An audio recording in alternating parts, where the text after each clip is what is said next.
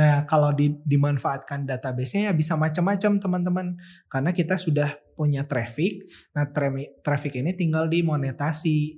Apakah kita akan monetasi sebagai database bisnis kita sendiri atau sebagai database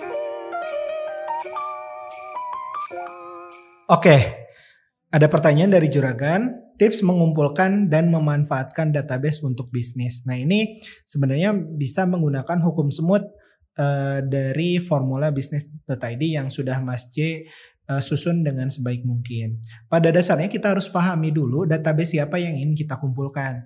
Apakah itu misalnya ibu-ibu rumah tangga atau para pengusaha pemuda atau karyawan atau orang yang punya geografis tertentu misalnya tinggal di daerah Bandung dan sebagainya.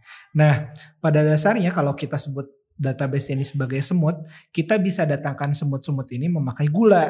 Nah, kira-kira gula apa yang tepat untuk mengumpulkan semut-semut tersebut? Tadi misalnya kalau kita punya target itu ibu-ibu muda yang udah punya anak, misal kita bisa bikin konten-konten sebagai gula berupa tips mendidik anak, tips mengelola ASI, atau misalnya belajar bagaimana menstimulus gerakan-gerakan anak. Nah ini contoh konten-konten yang bisa digunakan untuk uh, menarik atensi semut-semut yang tadi kita targetkan di awal.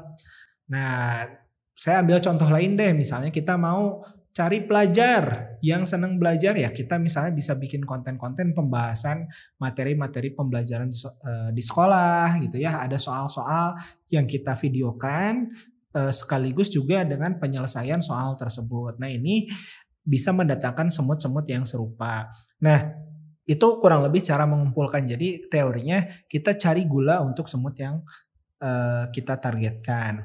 Nah, kalau di, dimanfaatkan database-nya ya bisa macam-macam teman-teman karena kita sudah punya traffic. Nah, tra traffic ini tinggal dimonetasi. Apakah kita akan monetasi sebagai database bisnis kita sendiri atau sebagai database bisnis orang lain dalam artian misalnya kita jadi penyumbang traffic untuk bisnisnya orang lain. Nah, itu juga bisa dimanfaatkan gitu ya. Pada dasarnya kan ada ada database, ada customer. Nah, customer itu harus dipenuhi nilai-nilai yang mereka dibutuhkan gitu ya, baik produk ataupun jasa. Nah, kira-kira jasa ini mau kita sendiri yang provide atau kita mencari mitra untuk memprovide ke database yang kita punya. Kurang lebih seperti itu untuk memanfaatkan database bisnisnya.